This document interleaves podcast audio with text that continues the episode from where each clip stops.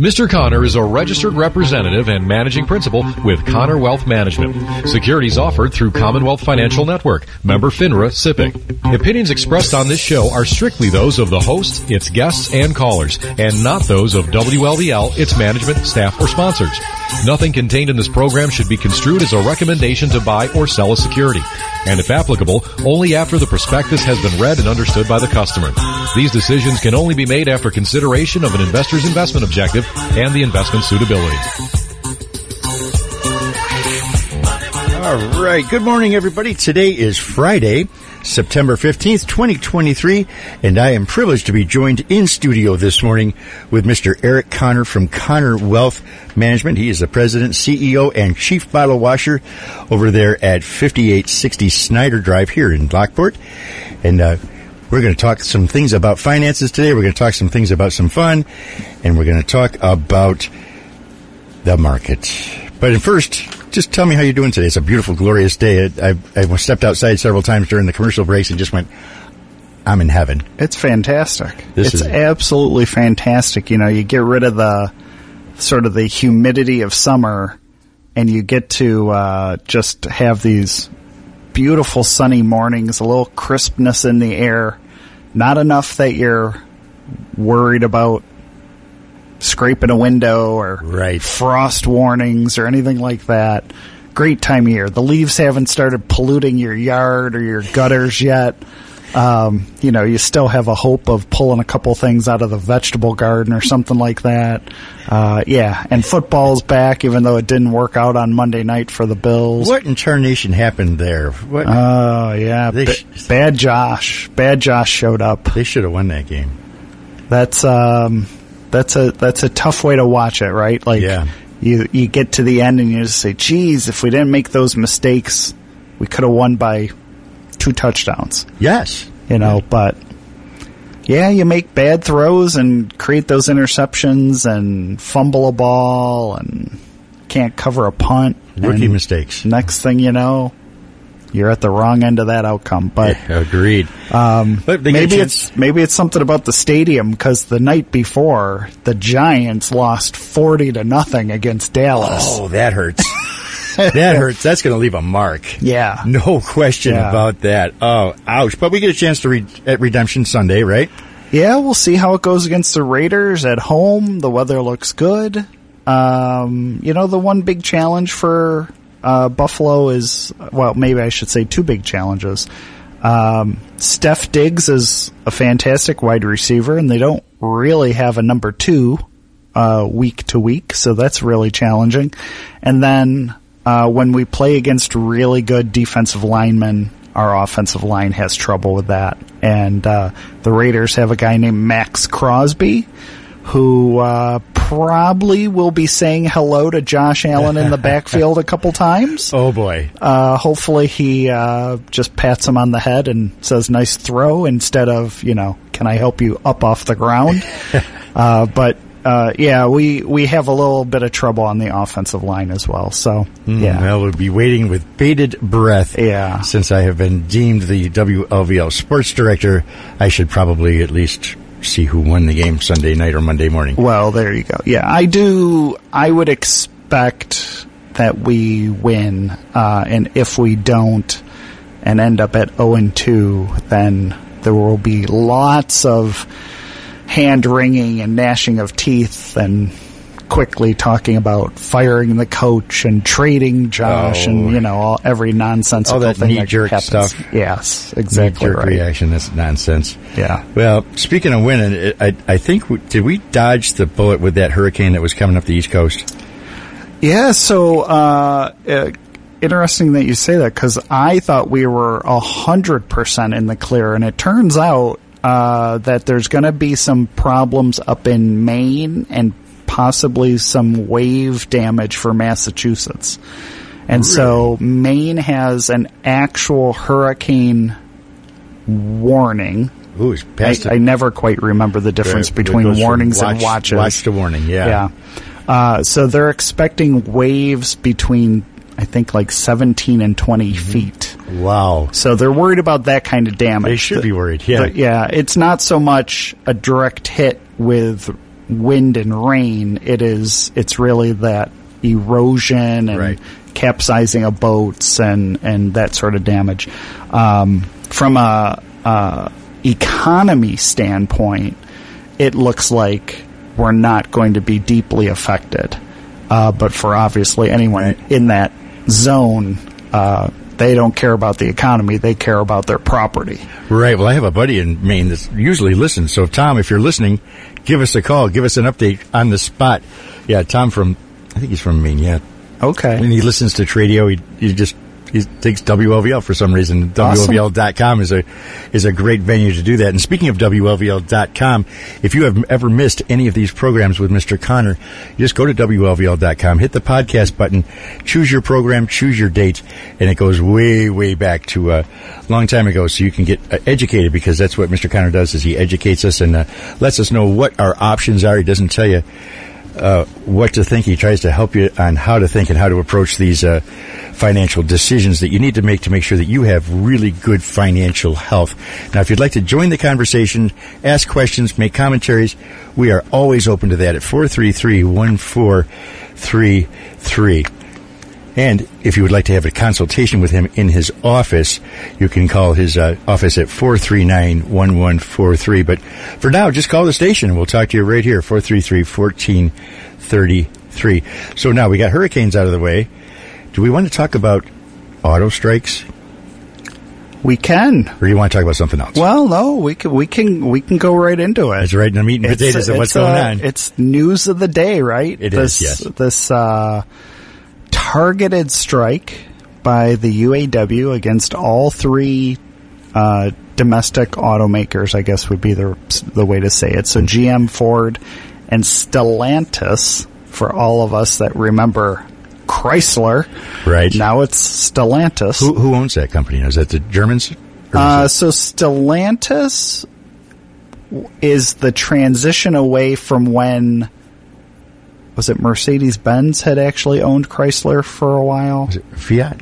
Mercedes Fiat? and so. Stellantis is a conglomerate, and yeah, I th- believe that Fiat and I want to say maybe Peugeot okay. is involved there. I might be mixing the the wrong brands. I won't hold it to you. But for us in America, we only just know, you know, Dodge, Chrysler, that Right. sort of Right. production. But I, the international component exists, and that's why it's got such a interesting name. Right, but for name brand recognition, it's Stellantis, Yeah, right? okay. Couldn't spell it, Right, can so now- hardly say it, but this is the first time in history all three have done it simultaneously, isn't it? So this is kind of a history making thing. yeah, I think it's actually, you know, you can be pro union or anti union, but I, I would say as a maneuver for the UAW, uh, I give them credit because you probably do get a lot more attention when you're doing a simultaneous strike against all three. You probably end up with a little more um, advantage on your side. So interesting, though, that as of right now, they're only striking in limited form, and I believe the quantity is only at three plants in the country.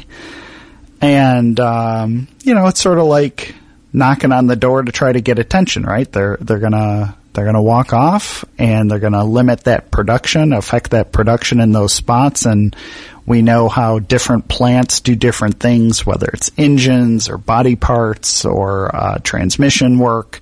Um, obviously we've got the the knowledge of air conditioning and radiator work here in Lockport. So as you shut down one factory, it eventually creates bottlenecks everywhere else. right. You know, kind of spider webs out to the to the rest of the company. So in theory, they don't need to strike everywhere because just doing it in one spot will raise enough trouble. Right. It'll shut it'll shut things down eventually. Yeah. Because you don't need tires if you can't get the axle in there or whatever the Correct. is. Yes. Correct. Right. You can't build a car if you can't even throw the uh, the engine in it or Right. or whatever Well, yeah. part it would be. Pick yeah. your part. That's right.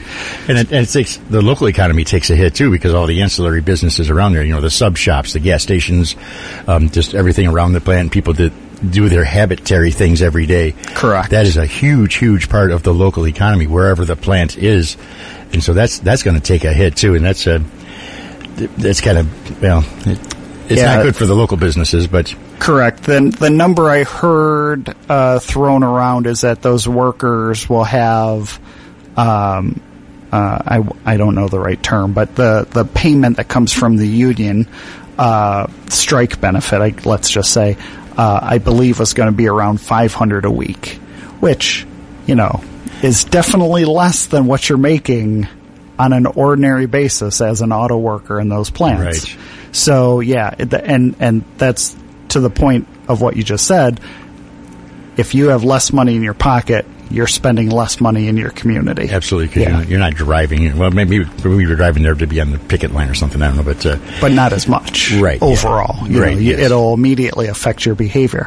So then the uh, the interesting thing to point out is you know this news and it's never happened and so when I work up my wonderful desktop computer or laptop computer here and I check the price of General Motors this morning, what's the news? Yeah, it's up 60 cents. how does that happen? We don't know, do we? Nah, it, you know, it's. It, it, I think sometimes the opposite of what you think should happen is what happens, and you just struggle at figuring out why that is, right? And my guess is it simply the idea that the strike could have been worse on day one. It could have been a complete walkout, a complete shutdown. So maybe maybe that fact that it's not Armageddon today on day one is enough to have the stock up a little bit today. All right, so it instills a little bit of confidence and optimism. Yeah. For uh, maybe it's not going to be as horrible as as we think it's might not be. be as bad, might not last as long. Now, I'll just say, sort of, if you take that into the future, and in a week or two weeks or three weeks, the strike has continued, and let's say it's expanded to other plants, uh, I would be pretty darn sure that the stock is no longer up 60 cents at that point. Indeed. Hey, we, we have a caller. Let's see what's going on here. Okay, great. Good morning, caller. You are on WLVL with Mr. Eric Connor from Connor Wealth Management. What is your uh, thought, con- uh, or question? Oh, hello, Eric. Hi there. Hey, what's going on, man? Would Mr. Connor be able to explain the New York State estate tax, at least an overview of how it works? Wow. Uh, I could not do it well off the top of my head. Um, I the the tidbit that you can uh, dig into is the fact that the estate tax does not match up with the federal estate tax. So, uh, federally, you can die with about I'll just round it off and say twelve million dollars of assets per person. Uh, it's, it's a little less than that, I do believe. Uh, the New York State number is less than that. It's not small, but it is not equal to the federal number. Um, Are you familiar with what they call the cliff? uh, that's probably actually the point that I'm I'm making. If I go, if you ha- if you want to point out a part to that, go right Well, ahead. But I, I think, think that's the part I'm talking about. Is that you get to a spot where it doesn't match up on a federal basis, but all of a sudden it's kicked in on a New York State basis. Well, I understood the threshold was about 6.5 million, and if you cross the threshold, you pay the tax on the entire amount. Oh, okay. That that's the side you mean. Yeah. So the uh, so state by state, they have all the ability to do uh, to create those rules as they want. And on a federal level, what happens is you have an exemption up to the large amount, and so to your point, anything above that amount is all you're being taxed on. You're not being taxed on eight million or nine million. You're only being taxed on the amount over the exemption amount. Uh, if New York State's not doing that, then yeah, that's fairly punitive. What I would suggest, uh, so estate planning is a tricky thing because to make the proper maneuvering, you're going to need attorney work. And there's a fine line about always saying, do not practice legal work if you're not an attorney. So, uh, I'm happy to work with someone and their attorney on that. And of course, sometimes that involves, uh, re-registering or gifting or transferring, uh, into either a trust or, or a, a different vehicle. Um, but yeah, we we've got a pretty strong rule where we leave we Yeah. leave the legal work to the to the lawyers. Okay, I see your point there. Well, thank you for uh, your explanation. Thank you. Hope I could help a little bit there. That's a that's a tough question. Yeah, but it's a good one. It is. It is. Um, All right. So uh, let me just throw out sort of a, a an additional point uh, on the estate side of things.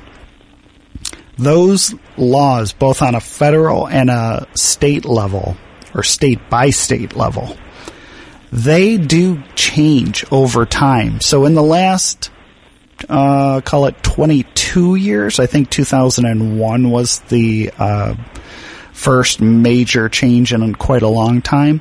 Uh, there have now been four significant updates or changes to those rules and laws and dollar amounts on a federal level over the last 22 years. So if it's been a very long time and uh, since you've had something created, and if you've acquired a large amount of wealth, um, either because of sheer luck, like the lottery, or some inheritance of your own, or a successful business, uh, you will want to reinvestigate that um, planning that you've done in years past. Um, it's worth a little bit of time with an attorney to have them examine what you've done, what you've set up in the past, and just make sure that any of those prior decisions don't conflict adversely, right? They, that they're not a decision you made 10 or 12 years ago that today you would never make that decision. You wouldn't need to make that decision because of the changes. I would say it's always worth the effort and the, the smaller kind of expense to have an attorney give a look, um, at your documents, at, at, at the decisions that you've made in the past. It's a helpful thing, uh, because the dollar amounts on those estate exemptions used to be very modest. Very modest. And so people had developed, uh, estate plans where you would have these fairly complicated dual trust setups that would get created to avoid additional taxation. And look, in the 90s, um, you would be making that kind of planning if your assets were in the 600 and- 600,000 and up range. Well, now you don't even need to be bothered until you're at you don't even really need to think about it until you're in the $10 million range per person. That's a So it's a dramatically higher number today compared to say 25 years ago. Um, so if it's been a very long time, yeah, it you you'll want to re-examine that and just just have again just have a second opinion or a third opinion and make sure it's up to snuff because the old decisions worked well at the time, but probably are not necessary today. Well, thank you for that good advice, sir. You're All right. welcome. You're Good welcome. to talk to you. We have another call coming in. Let's see what's going on here. Good. Uh oh. Good. Oh boy. They hung up or I hung up on them. Not sure which. But they can call back at 433-1433. That was a really interesting question, but it, it, it does deal with substantial amounts of money as far as where that goes, right? Because I remember I had an inheritance one time that was under a hundred thousand dollars, and there was no tax on that. Yeah, so there's so there's two different things, and and uh, uh, one is about the actual estate tax that exists, and that's for the person that died. What does that estate possibly owe to the government? There's a secondary issue that occurs, and that's like when you inherit an IRA or you inherit an annuity. You, as the beneficiary, you are sort of inheriting a tax problem. And that is not estate tax. What those situations are, it, the fancy term is it's income in respect of a decedent, right? So if someone had pre-tax dollars or untaxed dollars in a retirement account or in an annuity and you inherit it, well, when you get to spend it, you're going to be on the hook for the income tax that's owed. It's not a state tax. Right. It's simply that somebody was going to pay that income tax when it got spent. The original person passed away. Obviously, they're not getting taxed. Right, so you you're the you know you're the beneficiary, and you're the one that gets to spend that money. So you're the one that gets that tax bill. It is not an estate tax, Right. though. You just inherit their agreements. Correct. Correct. And and over the years, I've definitely had clients or people that just wanted to talk to me about the situation that weren't clients, and they would sort of uh, feel like they were getting cheated on an estate tax issue, and I would always, I'm always sort of trying to reinforce, like, no, it's not estate tax. You're not, you're not getting taxed because of an estate size issue. It's an uh, income tax issue. Someone had deferred taxes and it was either going to be them in their lifetime or now you as the beneficiary. But that's not, it's a different category. You know, ultimately, they just didn't want to pay any tax. And, and so that's, Right. that's sort of where the, So they were just mad. yeah, it's sort of where the irritation comes Yeah. from. But but it's definitely there is a difference, right? Like Sure. estate tax is not the same as income tax. And if I just jokingly said it's not the same as sales tax, right? And someone would Right. go, "Well, of course it's not sales tax." Well, yeah, it's also not estate tax. There's, there's how many different kinds of taxes in the United States? Like 5,000 or something? right. I mean, they, they tax the air you breathe pretty much. Yeah, And, yeah. Uh, so, yeah, it, it, that makes perfectly good sense to me. It's very clear. You just inherit their issues. So you could inherit their debts as well if they owe the government money, like uh, back taxes on the house or something like that. Are they going to, you're going to have to pay their back Uh, taxes? So back taxes on a house, uh, that would be a problem uh, because you would have to clear that debt before you could, uh, like if you think of selling it, you would not be able to transition that house to someone else until you pay the back ta- the owed taxes on that house. Oh, that could be sticky, huh? So it'd come out of the proceeds. Now, the bigger problem is if you're inheriting that house and your intention is to stay there, yes, you still need to clear up those back taxes. So if your intention is to stay there, you may not actually have the money in your pocket clear up those back taxes. Right, and that's why they call it property tax, not person tax. Yeah, because it's a yeah. tax on the property, regardless. Correct. Of whose Correct. name is on the deed. Sort of like having, uh, you know, if you owed money on a car, right? There's a lien on the title of the car. Right. You can't just sell it to someone else and not pay off the car loan, uh, or at least you can't do it legally. Let's jokingly say that. I know nothing. Yeah. little uh, uh, Hogan's Heroes. Yes, Colonel Klink, I believe. Sergeant Schultz. Sergeant Schultz. Yes, for two candy bars, he really knows nothing. But while we're taking a little breather here, uh, ladies and gentlemen, you are listening to Eric Connor from Connor Wealth Management. Uh, he is located at 5860 Snyder Drive here in the city of Lockport. And if you would like to have a consultation with him concerning your financial wealth and health, his office number is 439 1143. That's 439 1143. He'll be happy to sit down and have a consultation with you and uh, see where your financial wealth and health is at. But until then, we're here in studio. We are live on the radio. You can feel free to call us at 433 1433. Join the conversation. Ask your questions. Make your comments. It's all good here on WLVL 1340 AM, streaming worldwide at WLVL.com. So we were talking about the uh, uh, strike and what the local economy was going to be like. Now, and if they do go national, what do you think? I don't know. Do you have ideas? Yeah, sort of. How does too it, soon? How does it play out? Uh, I think, I think a large strike is sort of like um, the the discussions of like government shutdowns, or when a hurricane does blow through and make landfall.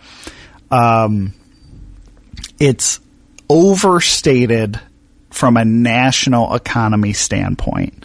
Um, that the ramifications can be very problematic for the company itself. Um, you know, obviously, if you can't produce cars, you can't create that revenue, but you still got a whole lot of expenses. So that's a problem because you're not going to be profitable in that way. Uh, but from a national perspective, I think the the ramifications would be pretty muted. Uh, in a uh, sort of if you're in the need for a car and the car you wanted didn't exist, you only have so many options. And so you might just transition and buy a Toyota or a Honda or whatever. Uh, you might find a used vehicle instead of brand new. Or you might figure out how to just fix your car and keep it going.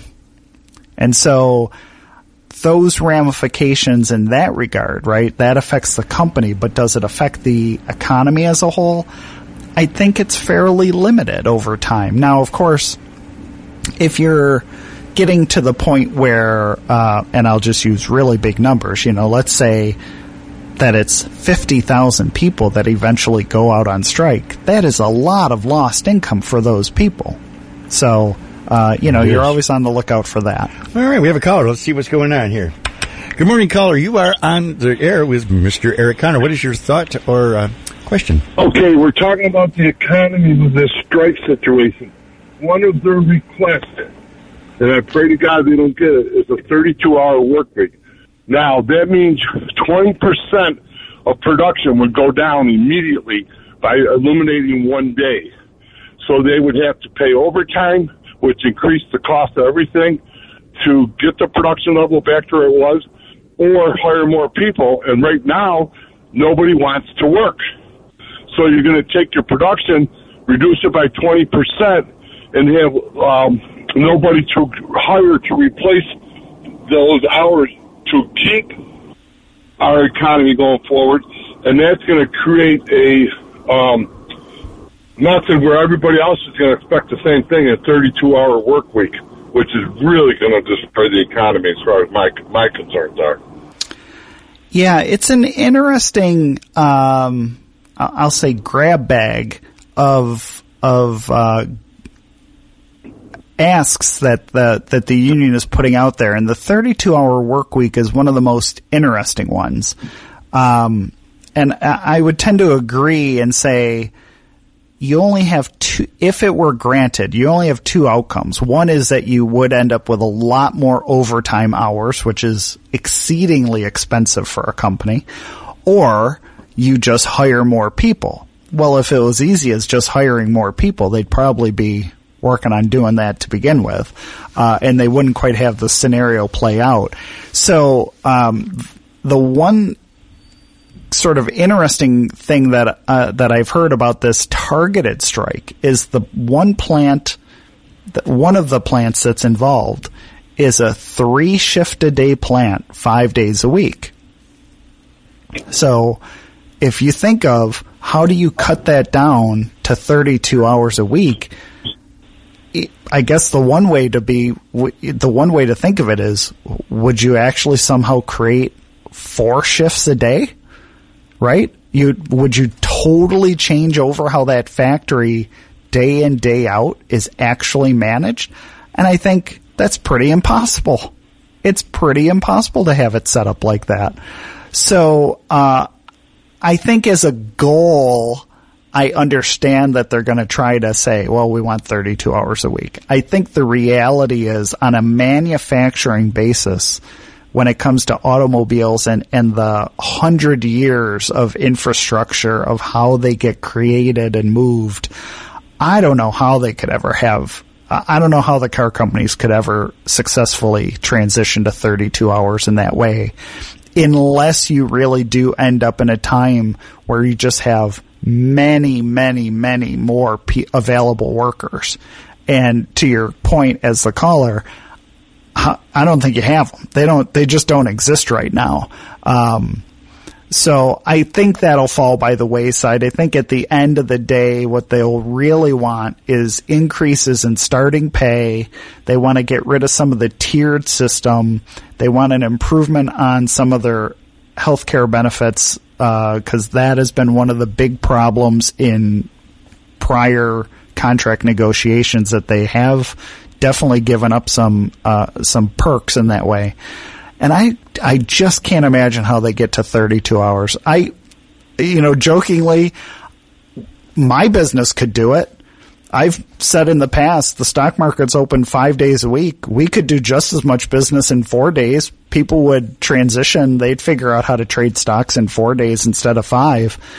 But in terms of manufacturing and the way it has happened and is established, I just don't see it as a viable alternative for them right now. So yeah, I'm in agreement where I don't I don't think it's very realistic and I, I think it's doubly tough it from the perspective of where would you find the workers, right? So they they want a tremendous pay increase within the, the term of the contract. More power to them if they get it uh, they want their benefits. More power to them if they get it. But I don't. I don't quite. I can't in my head figure out how they would be able to transition down to 32 hours. Yeah, that's a great, great call. Thank you so much for calling. We have another caller coming in, and we're going to do that. Good morning, caller. You are on WLVL with Eric Connor, Connor Wealth Management. What is your question, thought, or comments? Good morning, Eric. Good morning. Hi, Steve. Steve here. I just wanted to mention, I think one of the things that's uh, concerning this uh, UAW situation and the companies is the fact that I believe it was disclosed in person with meetings with this administration and uh, with many experts in the industry. The big push here to go to uh, the electric vehicles. It's pretty much well known that uh, they're only going to need about 60% of the workforce that they currently have to produce them as they switch over.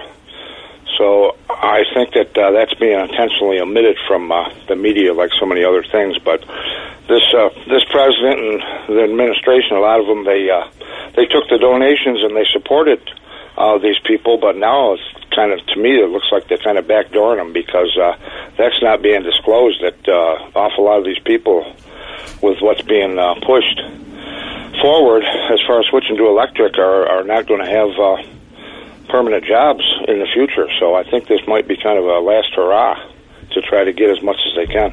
It's just my opinion. Uh, it it could be. Uh, I hadn't given a ton of thought to the uh, the idea of those uh, uh, the transitional job losses into the future, but some of it makes sense for, uh, if you think of like sort of uh, I'll use the phrase nuts and bolts. An electric vehicle doesn't have a muffler. And for all the people that are employed making mufflers, right. your your future your future uh, production is going to end up uh, being impacted. Right? There's going to be gas cars and trucks on the road for a very long time. But if year by year we have an ever increasing amount of electric vehicles, then that that muffler work, shall you say, will just continue to go down and down and down. There are obviously other car parts that are in that same exact mode where some of them just don't exist on an electric vehicle. And it'll be interesting, uh, sort of how does any company not specifically GM or Ford or any of them, but when you're able to eventually create a vehicle uh, or a, a, product as you've differentiated those parts, sort of by default, someone's going to transition out of the job. And, uh, you know, you think here in the radio station, this place used to have uh, vacuum tubes helping run the show. And now it's you know digital boards and and it's a it's different right? The skills are different. The the duties are different once once that transition happens. Um, so it'll be interesting to find out uh, as the caller points out it'll be interesting to find out if the uh, part of the arguments in here mm-hmm. are protection over quantity of jobs versus right. just the pay and benefits of the jobs. Right. We have another call. Can you believe this? Holy smokes. Good morning. Caller, you are on WLVR with Eric Connor. What is your question, comment, or thought? I guess this must be Let's Talk to Eric Day. it is Eric squared. I guess I guess an interesting subject came up. So uh, the uh, union talks about uh, oh the obscene uh, salaries of the uh, executives, and I agree. A lot of sports figures and these corporate executives, their salaries are crazy, and they talk about all the money going to uh, stockholders and, and, and so on. But you know, I have shares of Ford. Uh, they pay a dividend like 15 cents a uh, quarter. Uh, no one's getting rich off that. Um, they reduce it a few times. Um, people who bought stock shares go up, shares go down. When the share, the value of the shares go down, do the workers take pay cuts? No. See, so I mean, you, if you if you invest in something, you are taking a risk, and uh, so you deserve some some kind of return. Uh, but they also want to look uh, at what everybody's getting and don't figure the risk that people take, or in the executives, uh, they aren't being paid for nothing. I mean, they, they, they, their their job isn't the easiest, although they maybe shouldn't be getting all that they're getting. But uh, uh, the, uh, again, they, they look at just one side. Uh, workers don't ever take a cut if if things go badly. Uh, I remember when American Motors was in business, um, the big three finally settled on contracts, and they wanted American Motors workers to have the very same contract. Well, American Motors was losing money, but they didn't, you know, they didn't want to look at that side. So that, that's my comment. You know, these are all valid, uh, valid observations. Yeah, it's it. There's always uh, the the uh, what point of view right. are you coming from? Right. If you're the worker, you want to maximize your income, your benefits, and your job protection. If you're the if you're the corporation, mean the actual corporation, your job is to keep those salaries and benefits as low as possible to so that your income can be good and, and the company can be profitable. And then the shareholders, well, you know, kind of my life, right? The shareholders are trying to make educated decisions on whether those earnings are going to grow over time, shrink over time. Can I count on the dividend? Is the dividend going to grow or is it going to be cut entirely, as the caller said? Uh, the auto companies have repeatedly over the years, when times are tough, cut or eliminated their dividend for a time period. And so those three areas definitely do not agree on what the right direction is. And so it's sort of the nature of the discussion to have to have the different viewpoints. Um, it's also why you often can't get to an agreement until you're pushed into a corner, right? So in the idea, in this idea, they knew when the contract was expiring, but they're not coming to an actual conclusion until there's now a partial strike and maybe there'll be a bigger strike and then eventually they'll come to some sort of agreement that they view as good for each of the two parties.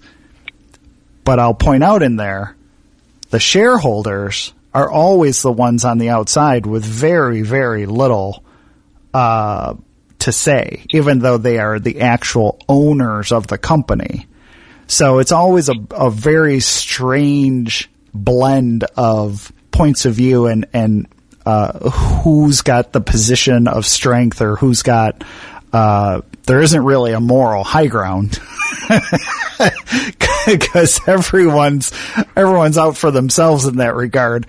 Um, but but there's always an interesting uh, confluence of where do those points of view eventually come together for a for a decision. And I'll just make a non auto worker comment uh, or non auto industry comment.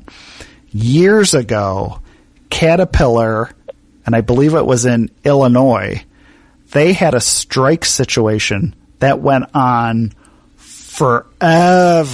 I want to say, I want to say it was m- like multiple years, like three or four years, where they would not create a new agreement with the workers at that at the plant that was involved. and um, they found a way to keep production up, but it was a real, real, real problem for them for a long time, and it created a lot of bitter feelings. Um, and I'm not, I'm no expert. I'm just sort of pulling this out of the memory banks. Um, I can't imagine that on an auto industry basis, this would go on for too terribly long. But I would also say it's not going to be over. It's not going to be over by Sunday. it'll it'll take longer than that. Yeah, that was a good observation, Eric. Uh, as shareholders, we are quotes the owners, Yep. but we don't have don't have any say. That, that's right, and that's the thing, Yeah. right? Like it's that third party. They're the actual owners, but they're not at that bargaining table. They don't get. There's nothing they're voting on. Uh, you know, you could use this, the phrase "innocent bystander," but uh, you know, it's not quite that. But th- they've got a lot of skin in the game as as the actual owners of the company, but they're not negotiating. Um, and you just have to take it as is. And your only option, if you don't like what's happening or what's what you think is going to happen, is you know you're free to sell your shares anytime and move on to another company. But you know you you it's a it's hard uh it's hard to process information when you're not getting all the information right it's hard to get to a conclusion you're satisfied with when you know you don't have all the information to help get you to that decision All right. Yeah. Well, thank you for your comments. thanks for the call All right. Okay. Well, this is a really, uh, you know, it's such a hotbed subject because you know we're a blue collar town, yeah exactly right and uh, boy, it's uh, you know I, in, in an effort to remain neutral, I can see some things, you know, like but forty percent. I'm guessing they're just going to ask for way more than what they really want, in hopes to get something that they kind of do want. You know, forty was it thirty-eight percent increase in wages, twenty percent decrease in hours. So maybe they want what ten or fifteen percent increase. I mean, they were offered what twenty percent by Ford and Yeah, eighteen percent by Chrysler, or something like that. as, as a non expert in industrial relations Right. what I would suspect the unions across the board really want are consistent within their contract term. They want consistent steps higher in pay. They don't want to fight for every nickel year by year. They probably want to know that there's some consistency to that pay increase with the idea that inflation goes up every year and so you want that pay increase to come along, right? And so the more successful they are with the pay increase, the better they'll feel about the outcome. Right. But yes, it would seem that a goal of a 40% pay increase, it would seem to be unattainable. I would agree. You know. One thing I do agree with them on though is when they have the new hires, they don't have 401ks, they don't have insurance. Uh, you could go work. I mean, what are they paying? 16 dollars for a new hire. You could go to Taco Bell and make eighteen dollars an hour if you don't want benefits or insurance.